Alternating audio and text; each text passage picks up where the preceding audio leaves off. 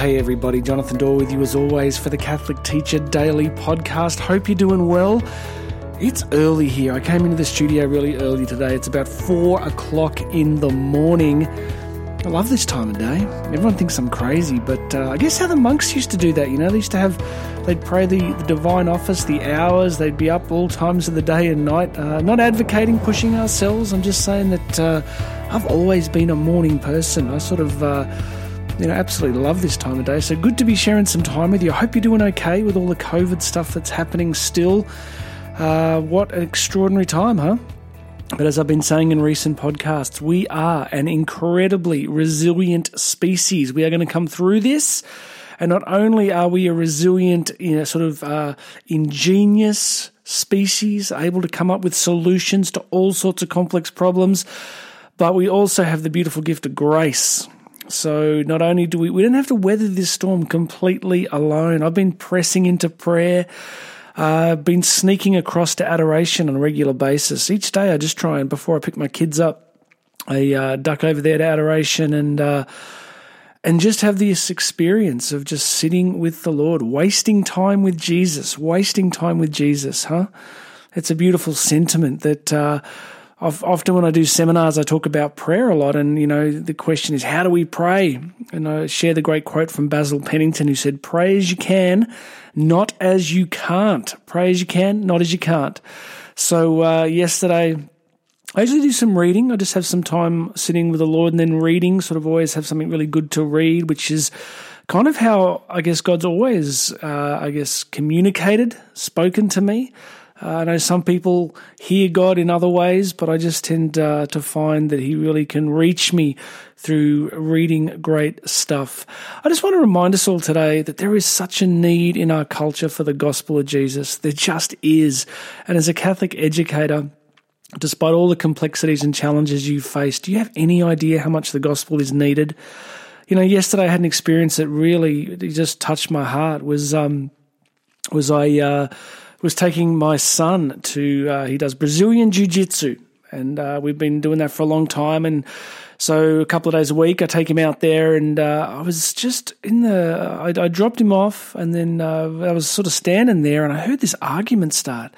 And it was so tragic. There was this couple who obviously separated or divorced recently. They're pretty young and uh, the woman was just so she she didn't care. She just went after this guy. She's yelling and screaming at him and, and, you know insulting him.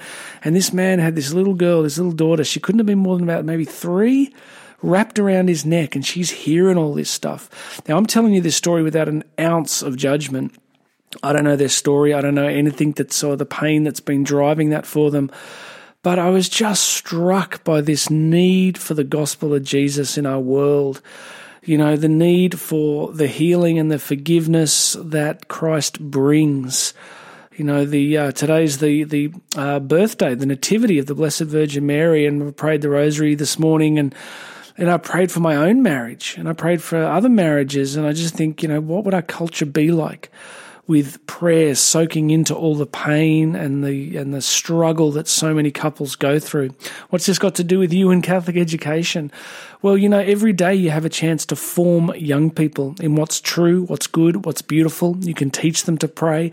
You can help them to learn about being selfless and how to listen and all these different skills that you're inculcating, that you're sharing every day are forming young people. And these young people have relationships in the future. They have marriages you're not entirely responsible for this, of course, but I want to always remind you of the incredible link between what you're doing on a daily basis and how this shapes and changes our culture. I mean, you know, Jesus gave us these examples, didn't he, of like, you know, this idea of yeast working its way through a batch of dough. He didn't choose those examples by accident. He wanted us to understand that as the kingdom of God comes to life in our own hearts and minds, then it goes out through the culture. I mean, we look at the dysfunction in our world at the moment, the rage and the anger and the and the just the polarization in so many places. That's because the gospel's been rejected. Because people are turned from God. I mean, I often talk about the Latin term capax Dei, which means that which has the capacity for God. As the, the human species is designed for a relationship with God. And as we turn from that as a culture, the result isn't some kind of secular utopia. It's not. The result throughout history has never been very good. So let's always remember that as you walk into that classroom today, tomorrow, that you are shaping hearts and minds, and those hearts and minds go on to shape the culture. So God bless you for what you're doing. I want to give you a beautiful quote we're working through uh, this book, The Case for Catholic Education by Dr. Ryan Topping. I've been sort of sharing thoughts on this as I work through it. Listen to this uh, little quote here. He's talking about the kind of breakdown in Catholic education, the closing of schools, um, and even, you know, the Catholic schools, some Catholic schools being much less effective than they could be. He says this The source of our crisis is in the mind and in the heart. What we need is a rebirth of a thousand Christian communities, and among them a renewed understanding of and loyalty to the principles of learning that have animated our tradition for centuries. A couple of really quick points on that. You know, he wants us to understand that we need two things here. We need a rebirth of a thousand Christian communities. What does that mean? Uh, I don't know how many of you have read Rod Dreher's book, uh, The Benedict Option. Very influential book. If you haven't read it, I really recommend getting a copy and reading it. The Benedict Option by Rod Dreher, because it talks about renewal of culture coming through, again, not through big programs, but through holy men and women, men and women like you where Christ comes to birth in your heart and then you animate that out into communities and you build communities and that transforms culture. So the first thing here is Ryan Topping saying that we need a thousand Christian communities. Now, yesterday I was saying your faculty room, your staff, the people you work with every day. Um, I really want to encourage you to, to look around you and say, who are the other staff here that have a real heart for Jesus? Who are the other staff here that I know are people of deep faith? I want you to reach out to them and say, hey, look, why don't we meet up together and just pray together once a week? Let's pray for our school. Let's pray for our principal. Let's pray for our students and their families. Now, some of you are already doing this, but I don't think enough schools are. And what I'm saying is build a community of two or three teachers in your school. Because some of you look around and you feel a bit ostracized. You're like, well, you know, I love the Lord and I want to just be a great Catholic teacher, but I feel our school's a bit functional and, and we're losing the spiritual edge.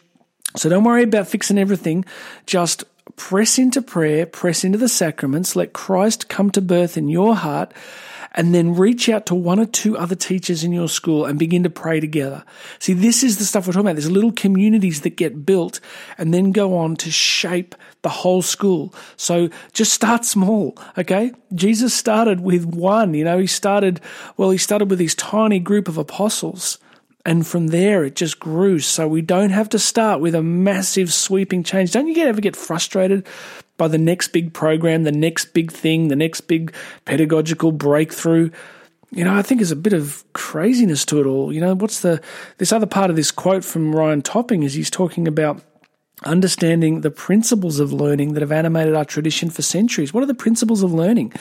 Well, it's about the ends of education, about helping young people to become good, to understand truth, beauty, and goodness, to love the Lord.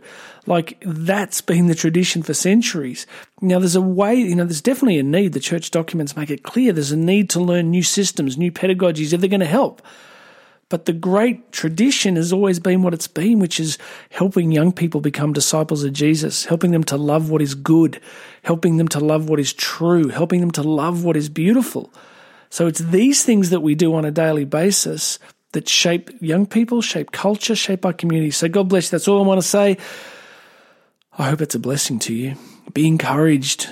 As you hear this, be encouraged. Thank you for what you're doing. It does matter. It is transformative. It is making the world a better place. All right. God bless you, friends. My name is Jonathan Doyle. This has been the Catholic Teacher Daily Podcast. Do me a favor. Go to onecatholicteacher.com. Onecatholicteacher.com. And uh, that's one, the, the word one, O N E, onecatholicteacher.com. Go to the resources page. Get access to the Going Deeper program build this you know online learning community of faith. You can go grab a copy of that program.